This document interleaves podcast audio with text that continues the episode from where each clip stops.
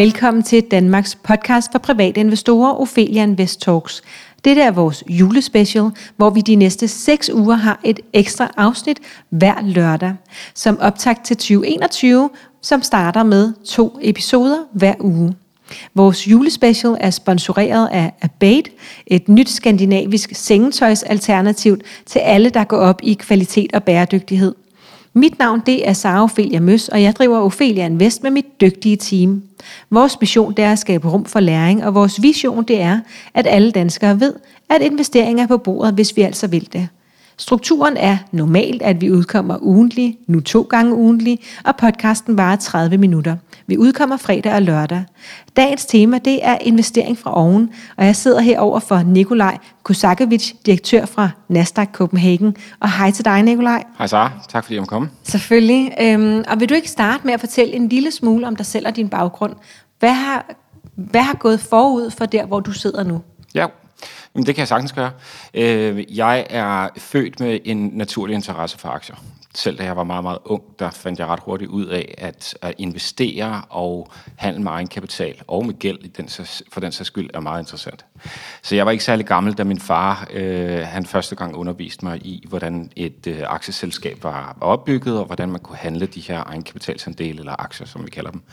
Øhm, og den passion har jeg sådan set haft lige siden. Hvor ung var du? 12, tror jeg. Okay. Det er omkring. Han tegnede, han tegnede en, et aktieselskab op på et spejl i, i badeværelset. Jeg husker det ganske tydeligt. Øhm, så jeg har tjekket aktiekurser, siden jeg var ganske, ganske ung i avisen hver morgen, og stillet spørgsmål ivrigt til min far, som selv var i den finansielle sektor, øh, og spurgt ham, hvordan, øh, hvordan tingene de hang sammen, og hvordan kunne det være, at en aktie steg den ene dag faldt den anden dag. Så jeg har fået det ind med, med modermælken, kan man sige. Spændende. Ja. Og hvad har du læst? Jamen, så har jeg været i lærer i en bank, simpelthen. Øhm, efterfølgende har jeg læst HD, og så har jeg øh, kommet over og arbejdet for et, sådan professionelle investeringsbanker, som udelukkende har beskæftiget sig med, med investeringer og, og primært aktiehandel. Så har jeg læst et, øh, et managementprogram på INSEAD tilbage i 2008, og så senest en øh, Executive MBA på, også på INSEAD i 2012. Men du startede simpelthen øh, helt stille og roligt bankrådgiveruddannelse? Fuldstændig. Ja. I fire år. Er det en professionsbachelor? Nej. Nej? Det tror jeg ikke, der. Nej, okay. Det tror jeg ikke, der. Nej. Øhm, jeg nåede at blive bankfuldmægtig. Bankfuldmægtig, øh. Simpelthen. Øhm, Godt. og jeg kom relativt, relativt hurtigt, vidste jeg jo godt, hvad, hvad det var, jeg ville, og det har jeg hele tiden øh, gjort, så jeg var ikke særlig Altså, god til at sidde direktør for Nasdaq? Nå, det, jeg vil sige, det var meget tidligt i min, i, i min erhvervskarriere, jeg læste de første interviews af min for forgænger, Hans Ole Jokumsen, og jeg synes, det lød super spændende, det han lavede. Okay. Øh, og Hans Ole var med til at ansætte mig på Nasdaq Copenhagen, så det var jo sådan en fuld cirkel, kan man sige. Spændende. Meget spændende. Hvorfor sagde du ja til det job? Det giver så måske meget god mening nu, hvis du allerede havde udset dig det. Ja. Øh, var, var det noget, du gik efter? Øhm, ja, det var noget, jeg gik efter. Øh, forstået på den måde, at da jeg hørte, at øh, Bjørn Sibon, han skulle, min forgænger som fondspørchef, han skulle skifte øh, ansvarsområde og flytte til New York og få ansvaret for Nasdaqs dataforretning, der vidste jeg godt, at det her ville være et meget, meget interessant job for mig. Øh, det er egentlig ikke, fordi jeg positionerede mig sådan specielt meget, men jeg kan da ikke udelukke, at jeg har talt med nogle mennesker om, og jeg synes, det var et interessant arbejde. Altså, det lå måske også lidt i kortene, hvis du allerede som 12-årig øh, fik tegnet øh, aktieselskaber på spejlet på badeværelset. Ja. ja. Meget spændende. Øh, hvilke nogle planer havde du så med Nasdaq Copenhagen, da du tiltrådte jobbet? Hvornår var det? Det var i øh, maj 2017. Altså jeg vil sige, i maj 2017, der havde vi jo allerede på det tidspunkt et super velfungerende aktiemarked. Øhm, vi er en del af en koncern, som er født elektronisk. Øhm, vi var den første børs, der var fuldt elektronisk, da vi blev, da vi blev undfanget. Øhm, så, så det er en teknologivirksomhed, det vil jeg gerne være en del af. Øhm, og det er en moderne markedsplads, hvor at ultraprofessionelle investorer mødes med, øh, mødes med hinanden. Øhm, og hele den der teknologiske udfordring har jeg altid syntes var ekstremt spændende. Jeg kom fra det, der hedder et, et, et high-touch game, og det betyder, at man som børsmæler sidder og håndholder ordrene meget. Øhm, Øh, på Nasdaq der handler det meget om matematik og algoritmer og matching-teknologi og processorer og server og den slags ting. Og, og lige præcis den teknologiske udfordring synes jeg var spændende. Derudover så synes jeg også, at, at jobbet tiltalte mig meget, fordi vi driver finansiel infrastruktur, og vi er simpelthen bindeledet mellem øh, aktionærer. Og vi er den, den foretrukne platform for, at man kan investere i en aktiv klasse. Øhm, vi skal have enormt meget styr på vores, øh, på vores infrastruktur, på vores øh, computere og på vores øh, data warehouses, som står rundt omkring i verden. Øhm, og hele den, hele den rejse, synes jeg, er spændende, og det er en rejse. Vi er slet ikke færdige. Øh, vi kan gøre meget mere for at gøre vores markedsplads meget mere effektiv. Og så derudover, så synes jeg også, at det var en spændende opgave, fordi jeg havde længe på det tidspunkt følt, at danskere ikke var aktive nok til at bruge børsen, både som, som kan du sige, en investeringsplads, men derudover også som en kapitalrejsningsplatform. Og øh, det betyder, at vi jo igennem en lang periode var blevet løbet over inden af svenskerne, som var meget bedre til at bruge børsen som, som kapitalrejsningsplatform. Øh, og det vil jeg egentlig gerne gøre op med. Så det skal ikke være nogen hemmelighed, at det var en af mine målsætninger, da jeg startede, at få i tale sat, at børsen absolut kan bruges for iværksættervirksomheder, øh, der har brug for vækstkapital og øh, til at starte på en eller anden form for vækstrejse. Øh, og det synes jeg egentlig, vi har lykkes ret godt med. Det, okay, så det er I lykkedes med allerede? Det synes jeg i hvert fald, at statistikkerne tilsiger. Ja, Øh, nu skrev jeg lige ned her, at øh, børsen kan og skal bruges. Ja, ja øh, det, det er jeg meget enig i. Ja, ja men det var også dig, der sagde det, så jeg tænkte, du ved, nu skrev jeg det bare ned. Ja. Øhm, okay, børsen kan og skal bruges, det, det, det er meget fint jo. Ja. Øhm, har, har der været nogle overraskelser i, i de tre år, der så er gået? Jeg, jeg bemærker, når du siger vi, så er det det store vi, ikke? den store Nasdaq-koncern. Det er ikke dig og den danske, du taler om mest, vel? Altså, meget af det, du sagde, det var det, var det hele Nasdaq, ikke? Jo, altså... Øh mange af de øh, både kommunikationsstrategier og vores virksomhedsstrategi og, og vores ønsker og, og hele vores purpose, om du vil. Altså at være en, en, en platformsprovider, som gør, at investorer kan øh, kan handle kapitalandel eller aktier, og at de kan få adgang til interessant information, som gør det nemmere for dem at træffe nogle ordentlige investeringsbeslutninger, og faktisk vigtigst af alt, at virksomhederne kan gå til et, et børsmarked for at få rejst noget kapital. Det er, en fælles, det er en, en, et fælles purpose, som vi har på tværs af hele Nasdaq. Det gælder ikke kun Københavns mm. Fondsbørs. Der er jo selvfølgelig nogle forskellige øh, nogle nuancer af det her. Det vil sige, at hvis de i Sverige skal, skal tale om, om vigtigheden af, af børsens rolle, eller børsens rolle sådan helt generelt, så er det ikke helt, det er ikke helt den samme ikke helt det samme narrativ, som de har, som vi har. Nej. De har nogle bedre rammevilkår, end vi har. Øhm, så vi har nogle andre problematikker, som vi skal løse i Danmark. Hvad er det for nogle? For eksempel rammevilkår. For eksempel finansiel uddannelse. For eksempel øh, pressens fokus på investeringskultur. Øh, så, så meget af det, som du for eksempel sidder og arbejder med, det er noget, som vi rigtig gerne vil have, at der er mere fokus på. Mm. Det er også derfor, vi sidder her i dag. Ja, ja. ja. Øhm, så skal vi prøve at, øh, at gå sådan lidt meta, fordi jeg tænkte, at øh, hvem ellers til at fortælle om det end øh, direktøren for den danske hovedbørs. Hvordan opstod aktiemarkedet? Uh, øh, der skal vi rigtig mange år tilbage. Vi skal faktisk øh, været fire, lidt over 400 år tilbage øh, til Amsterdam, hvor at en masse handelsfolk øh, begyndte at tage på handelsrejser til øh, Sydøstasien for at hente krydderier og hente alle mulige forskellige varer. Og så når de kom hjem, så solgte de dem på, på de her, jo rent faktisk commodities-markeder eller øh, råvarehandelsmarkeder i, i Amsterdam. Øh, på et eller andet tidspunkt så fandt man ud af, at du har den begrænsning, at når du kommer hjem med dine varer, så kan du sælge dem for et beløb, og så kan du bruge de penge til at tage endnu en handelstur, købe nogle nye varer, og så går det hele tiden. Øh, på et eller andet tidspunkt var der nogen, der fandt ud af, at man kunne bruge noget, der hedder commercial paper. Det vil sige, at man kunne gå ind og finansiere de her handelsture på forhånd. Og det her commercial paper, som så blev fuldstændig industrialiseret øh, og blev sat i system, det begyndte man så at handle. Det betyder så, at du har finansieret en handelstur.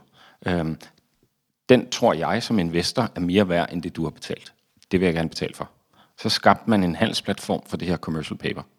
Øhm, og kort tid efter begyndte man så at lave de her handelskompanier.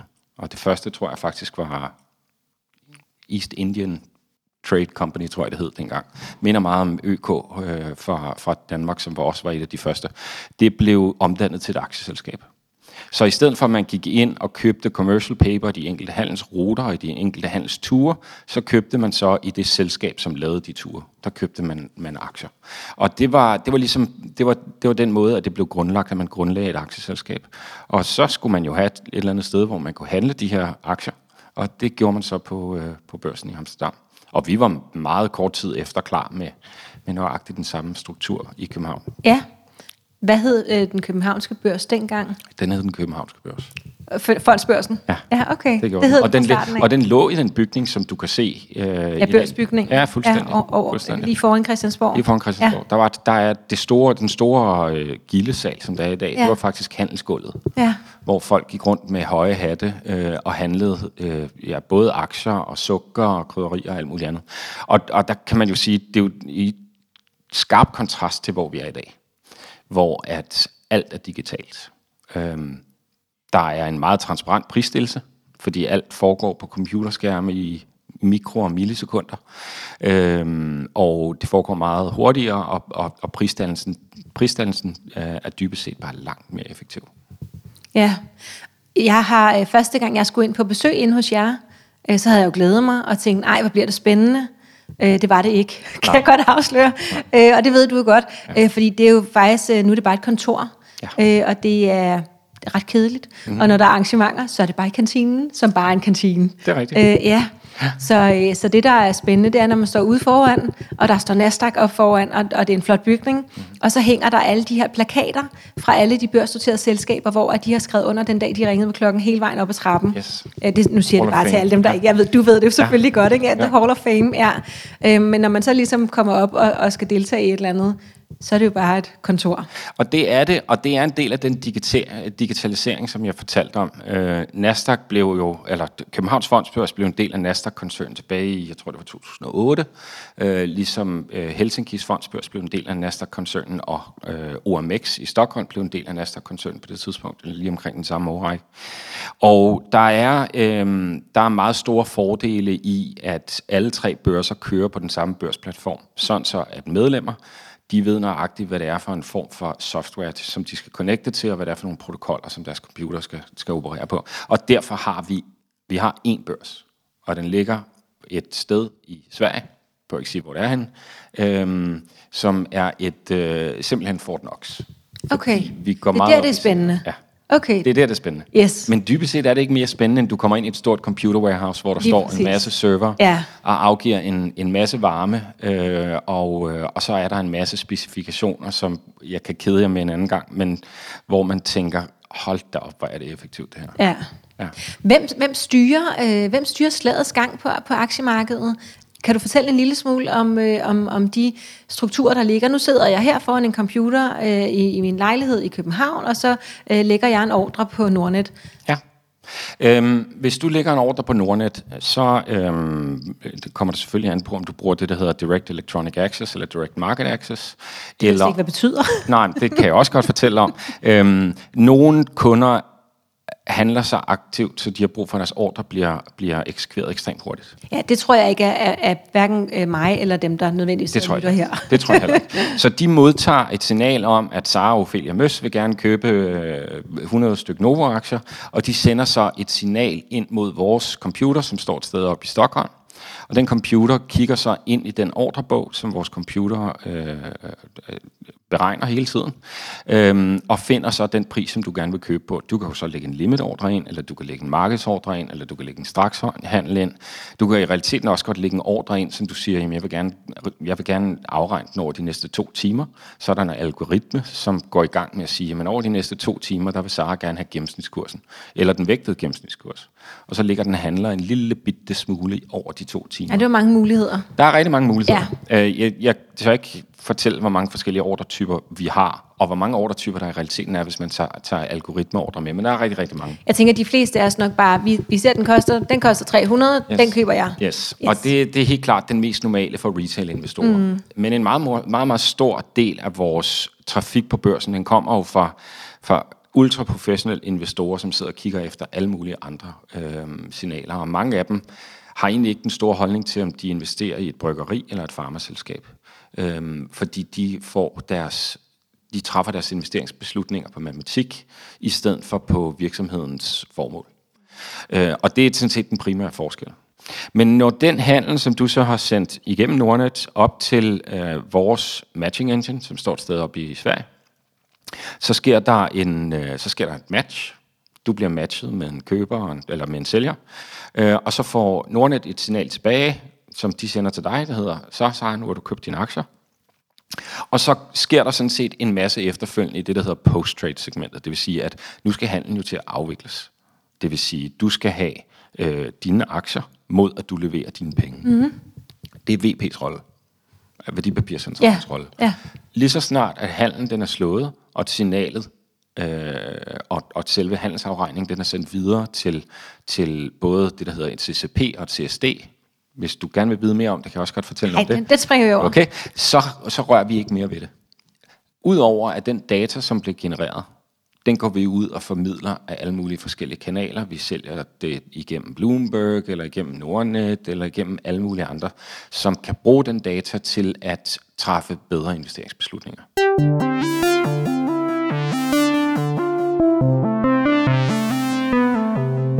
Ophelia Invest Talks julespecial er sponsoreret af Bait, et nyt skandinavisk sengetøjsbrand til alle, der går op i kvalitet, bæredygtighed og minimalisme. Hvornår tænkte du sidst på det sengetøj, du købte? Det var det, kollegerne Christian og Leo diskuterede, efter at have boet på et hotel med sengetøj, som skilte sig virkelig positivt ud. Og de arbejdede begge som piloter og vidste nok, hvad de snakkede om. Det var begyndelsen på en tank, der har ført til at Bait, et firma, der vil bringe bedre sengetøj til alle i Skandinavien.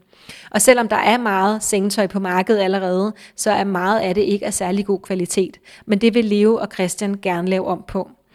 Deres sengetøj er lavet af håndplukket egyptisk bomuld, som er tyndere i stoffet og blødere end almindelig sengetøj, men stadigvæk rigtig holdbart, og så er det alt sammen økologisk certificeret.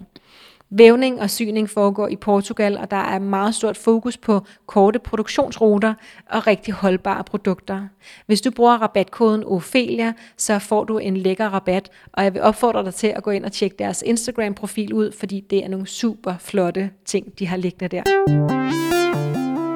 Hvilke store beslutninger er der taget gennem tiden, som har haft øh, indflydelse på aktiehandlen på sådan en global plan? Aktiehandel er meget styret af regulering. Øh, det er der slet ikke nogen tvivl om.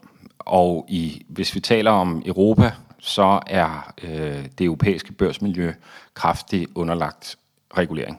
Vi, der blev indført en meget, meget stor kapitalmarkedsregulering tilbage i år 2007, som hed MIFID, nu har der været en omskrivning af MIFID, øh, eller kapitalmarkedsloven, tilbage i år 2018, som startede i starten af 2018, som skulle prøve at gøre op med nogle af de problemer, som blev skabt med den første MIFID. Så MIFID 2 skulle ligesom prøve at hjælpe på situationen. Mm-hmm. Og hver gang, at der kommer sådan nogle store kapitalmarkedslovsændringer, så påvirker det aktiehandel ekstremt meget.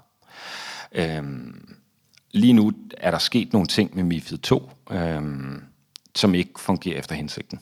Så allerede nu, øh, i starten der gik det jo faktisk 10 år før, at MIFID blev taget til revision. Øh, og, og den første omgang af MIFID, den handlede sådan set om, at bankerne skulle møde konkurrence. Fordi aktiehandlen, der var monopol på aktiehandel. Det er der jo ikke nogen tvivl om. Altså, børserne var det eneste sted, hvor du kunne handle. Så indførte man nogle muligheder for at drive alternative øh, markedspladser, i det her tilfælde det, der hedder MTF, eller multi, multilaterale handelsplatform øh, som ikke er en børs i den i den normale forstand, hvor at man bliver optaget, at man bliver listet som et listet selskab. Men tværtimod bare et, en parallel børs, som kan handle de samme aktier, som er optaget til handel andre steder. Og det gjorde, at, at, at aktiehandlen den blev meget fragmenteret. I stedet for at den foregik 100% på børsen, så foregår den på børsen og på diverse MTF'er og alle mulige andre steder. MTF'er? Det er multila- multilaterale ja. handelsplatform. MTF ja. står bare for Multilateral okay. Trading Facility i stedet okay. for platform. Godt. Det er bare den danske version. Ja. Øh, og med MIFID 2, så sagde ESMA, øh, som er kan du sige, den europæiske version af Finanstilsynet. Det er ligesom de europæiske finanstilsyns samarbejdsorganisationer og paraplyorganisation. De sagde, at vi kan godt se, at MIFID 1 ikke har øh, øh, virket efter hensigten, så lavede de MIFID 2, og nu er de allerede i gang med igen at kigge på, hmm, har MIFID 2 virket efter hensigten? Ja Det mener vi ikke, den har. Vi Nej. mener sådan set, at en stor del af den intention, som MIFID 2 havde, det var at få en større andel af handelen tilbage på de regulerede markedspladser, det vil sige børserne og MTF'erne for den sags skyld. Det er ikke sket. Øhm, og det betyder, at en stor del af handelen, en stor del af prisdannelsen, den sker uden for en oplyst markedsplads. Og det er dårligt for markedet. Vi har brug for, hvis man er, hvis man er retail-investor, øh, og hvis man er privat-investor, at man er sikker på, at den kurs, som man får, når man handler sine aktier, det er den bedst mulige kurs, man kan få. Og det er vores primære opgave som børs. Det gælder at jeg får den bedste kurs altid. At du får den rigtigste kurs altid. Den rigtigste? Den rigtigste kurs altid. Det vil sige, at øh, du kan altid få en bedre kurs, hvis du er tålmodig. Måske. Øhm, men du altså så vente på, at det vente måske på, at senere. Får, ja, lige ja. præcis. Men vi skal jo sikre os, at hvis, hvis, hvis det primære marked, som er børsen, der koster Novo Nordisk 430 kroner, så skal du kunne regne med, at det er den bedste pris, du overhovedet kan få, lige meget hvor du handler hen om det er på børsen, på MTF'er, eller om du handler i en systematic internalizer. Jeg ved godt, jeg smider om mig en masse... Ja, som øh, jeg heller ikke forstår, vil jeg bare nej. sige til dem, der sidder og lytter med. Nej, nej. men jeg tænker heller ikke, det er så væsentligt. Vi handler bare, som vi handler. I handler bare, som I handler, men vi skal bare... Vores primære opgave, det er altså, at I får den bedst mulige og mest retfærdige øh, afregning, I overhovedet kan få, og øhm, at, at der er så meget transparens i markedet som muligt. Øh, den her fragmentering, der er sket, hvor at flowet det ligesom er bevæget sig rundt på alle mulige forskellige markedspladser, det har gjort enormt dyrt for bankerne at bibeholde og opretholde den her infrastruktur, fordi det koster altså penge hver gang, man skal connecte til en ny markedsplads. Og det er jo i vores allesammens bedste interesse, at din handelspris, eller rettere sagt, din øh, omkostning for at handle aktier, når du skal ind og når du skal ud, den bliver så lav som muligt. Og det kan vi kun, hvis vi fjerner så mange fordyrende mellemled som muligt. Ja. Og den her fragmentering er desværre bare et fordyrende mellemled øh, som vi ikke mener hjælper markedet særlig godt. Så hvis, hvis vi lige vender tilbage til et spørgsmål, hvilke store beslutninger der er taget gennem tiden, som har haft indflydelse på aktiehandel globalt, så er det de her øh, øh, regulativer, som for eksempel præcis. MIFID 1 og 2. Lige, lige præcis. Det vil ja. jeg klart sige er den største. Selvfølgelig kan du sige, at, at øh, der er sket en masse andre ting. Der er sket en konsolidering i børsbranchen, det vil sige, at, at store børsgrupper bliver større. De går ud og køber mindre Som for eksempel børser, Nasdaq? Som for eksempel Nasdaq, ja. øh, eller Euronext, eller Deutsche Börse, eller hvad det måtte være. Øh, New York Stock Exchange, som er en del af International Stock Exchanges. Og så, så den her konsolidering har jo gjort, at for børsmedlemmer er det nemmere at connecte til flere børser rundt omkring i verden, fordi du ved, at du skal connecte et sted og på en protokol. Hvad, hvad ligger der forud og venter af den slags ting? Nu siger du, der er allerede en, en regulær, altså en, en ny... Revision øh, i gang, ja. Ja, af MIFID. Ja. Øh, så hvad ligger der ellers? Det der er en lille smule stort, og måske en lille smule svært at forholde sig til. Ja. Er der noget, der sådan er mere, mere jordnært? Eller mere, mere? jordnært. Øhm, regulering er typisk det, som rammer os øh, hårdest. Jeg vil sige, den, de helt store globale trends, der foregår i øjeblikket inden for børsmarkedet, det er, at der sker en migration væk fra aktiv management over mod passiv management. Og det har, kan man jo tydeligt se i, i, i hvad kan du sige, udvidelsen af brug af ETF'er, som et eksempel. Ikke? Øhm, det vil sige, at øh, flere investorer vil bare sige, at vi vil bare have et spejl af markedet, og så køber de en ETF. Øhm, men det, er, der, er, ligger, er, er det en stor beslutning, der er truffet nogle steder, nej, eller er det bare en trend? det er bare en trend. Det er en trend, yes. Det er simpelthen en trend. Ja. Og, og man har fundet ud af, at det er, at det er billigere at handle den type af, af instrumenter. Men man kan også godt se, at vi kan ikke kun have det ene, og ikke kun have det andet. Vi har, bliver brug for, der, der er brug for i et aktiemarked, at der er nogen, der tager en beslutning til, om de køber aktie A eller aktie B. Fordi ellers så kan virksomhederne ikke bruge børsen som kapitalrejsningsplatform. Fordi de her kæmpe store asset managers, som driver de her store ETF'er, de har jo ikke nogen holdning til, om de køber aktier A eller B. De køber bare en spejl af et indeks. Det vil sige, hvis der er et nyt selskab, der skal på børsen, så kan de jo aldrig få kapital fra den type af asset managers. Så derfor så bliver vi, vi bliver nødt til at, at finde en eller anden form for god balance. Øhm, vi kan ikke styre slagets gang. Det eneste, vi bare kan gøre, det er at i talesætte, hvor vigtigt det er, at folk de interesserer sig for individuelle investeringer. Dermed ikke sagt, at man skal gå ud og sige, jamen, øh, øh, jeg vil ikke alle mine æg i en kurv. Overhovedet ikke. Har du nogen personlig holdning, øh, det ved jeg ikke, om du må have nogen øh, personlig holdning til øh, aktiv og passiv øh, forvaltning? Jeg mener, der er, øh, jeg mener, der er masser af plads til dem begge. Jeg mener, det er rigtig fint, at vi har fået øh, at investorerne og specielt også private investorer har fået et rigtig, en meget, meget, meget billigere løsning nu for bare at købe et spejlermarked. Det er noget, de ikke har haft mulighed for for bare fem år siden. Øhm, hvis man skulle det tidligere, så skulle man enten være semi-professionel ved at handle index futures, øhm, hvilket man selvfølgelig også godt kan gøre på Nasdaq, øhm, men det er mere et instrument til de professionelle. Øh, og dermed så skulle man så købe en investeringsforening, eller man skulle købe en ETF. Og der er øh, opblomstring af ETF'er, den er altså bare, den har været ret stor. Øhm, nu kan man også købe en ETF på det danske C25-indeks til en meget, meget lav omkostning i forhold til, hvad man er vant til at skulle betale som investor. Og, og, og det er jo sådan, at dem, som driver de her investeringsforeninger og ETF'er, de skal, have, de skal have dækket deres omkostninger for at kunne drive de her ETF'er, for at bygge ETF'erne. Øhm, og der er prisen altså bare kommet meget, meget kraftigt ned. Så det er en meget stor trend. Hvordan, hvordan investerer du selv? Meget langsigtet. Jeg er underlagt... Så skulle sige meget langsomt. Nej, meget langsigtet. Meget langsigtet. Øh, jeg er underlagt øh, ekstremt mange restriktioner for, hvordan jeg kan investere. Så når jeg finder noget, som jeg gerne vil købe, så køber jeg det, og så holder jeg det dybest set helst forever. Med. Til du skal bruge pengene? Til jeg skal bruge pengene. Til pension, for ja, eksempel? for eksempel. Ja. Øhm, synes du, danskerne er gode til at investere? Øh, forstået sådan, investerer vi nok? Nej. Er der nok os, der investerer? Nej. Godt. Det er meget kort. Ja. Hvad synes du så om den danske aktiekultur sammenlignet med andre nordiske lande, eller bare andre lande generelt? Den er blevet bedre. Den er blevet meget bedre, end hvad den var for bare fem år siden. Den er meget bedre, end den er i Europa, men den er meget dårligere, end den er i Sverige. Sådan vil jeg, sådan vil jeg kalde det. Hvad med i forhold til USA? Der er den nok måske på par.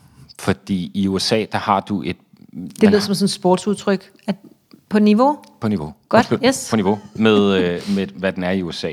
Øh, øh, det er jo selvfølgelig lidt forskelligt. Vi, vi, vi, vi har den kæmpe fordel, at vi har et meget veludviklet socialt sikkerhedsnet, og vi har øh, ATP-pension og, og, og, og de gamle dyrtidsordninger, og de fleste, som arbejder i både det offentlige og det private, de har en eller anden udstrækning af pensionsopsparinger. Så vi investerer uden at gøre det selv? Som vi investerer uden at gøre det selv.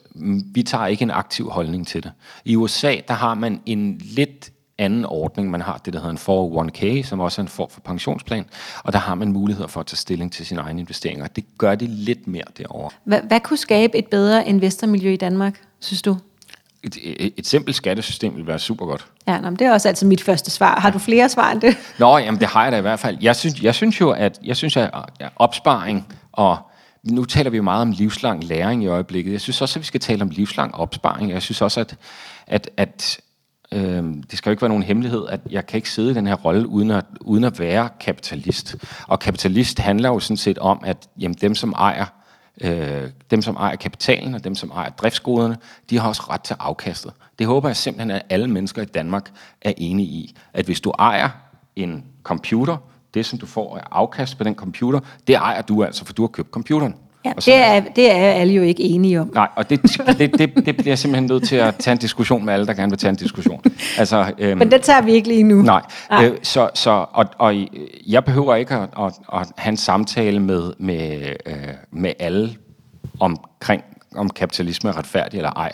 Men det, jeg gerne vil have en, en samtale med folk om, det er, at man skal også selv tage et ansvar. Øhm, man skal tage et ansvar for sine egne opsparinger. Øh, og nu er det jo altså sådan, at samtlige mennesker i Danmark stort set, de opsparer til pension. Og der synes jeg, at vi skylder os selv at tage det ansvar og interessere os for de, øh, for de investeringer, som vi laver. Og hvis vi taler så meget om bæredygtighed, og vi spiser flere og flere grøntsager, og vi spiser økologisk øh, mad, jamen så skal man også interessere sig for sine investeringer. Fordi det nytter jo ikke noget, at du når du går ned i Netto, og du køber den rigtige økologiske peanut butter øh, og den rigtige øh, tundåse, at du så investerer i våben, uden at du er opmærksom på det. Nej, men vi må gerne investere i våben. Vi skal bare vide, at det er det, vi gør. Og, men folk interesserer sig ikke engang for det.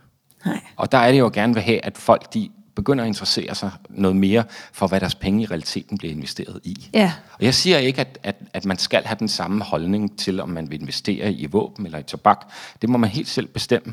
Men jeg synes bare, at man skal have en holdning. Yes. Og jeg synes, at man skal bruge tid på det. Godt. Hvad synes du er det vigtigste, lytteren skal tage med sig fra den her halve time? Gør mere. Gør mere. Gør mere. interesserer jer for jeres opsparinger, interesserer jer for, øh, interesserer jer for jeres økonomiske formåen i fremtiden, uden at, øh, at vende det blinde øje til. Og det, det, det har vi lidt en tendens til. I Sverige der er de super gode til i medierne, i, til julefrokoster og til sammenkomster med deres familier og tale om aktier. De taler om, at nu er der den og den opfindelse, som lige er blevet lavet, og man kan købe aktier på børsen i, den, i det og det selskab. Det vil sige, at du får en meget, meget større uddannelsesgrad ude i den brede befolkning, og det er, det er altså ude i den brede befolkning i Sverige. Mm. Og, og udfordrer jeg selv til at åbne en hjemmeside, som handler om finansiel nyhed. Øh, lyt til nogle podcasts for fornuftige mennesker, som gerne vil sige nogle ordentlige ting. Så, så øh, interesserer jeg for opsparing, interesserer jeg for investeringer. Øh, altså det værste, man, det værste, der kan ske, det er sådan set, at du lærer noget. Ja, godt. Lad, os, lad det være det sidste ord. Tusind tak, fordi du ville være med. Det var rigtig spændende. Du kan følge uh, Ophelia Invest på Facebook, Instagram, YouTube og LinkedIn. Feedback er altid velkommen. Har du ris, ros eller forslag, så send os en mail på kommunikationsnabla.opheliainvest.dk. Du er meget velkommen ind i både Aktieklubben Danmark og Kvindelogen. Vi er op mod 20.000 snart, der sidder og sparer om investering på daglig basis. Og så er der bare tilbage at sige tusind tak, fordi du lyttede med.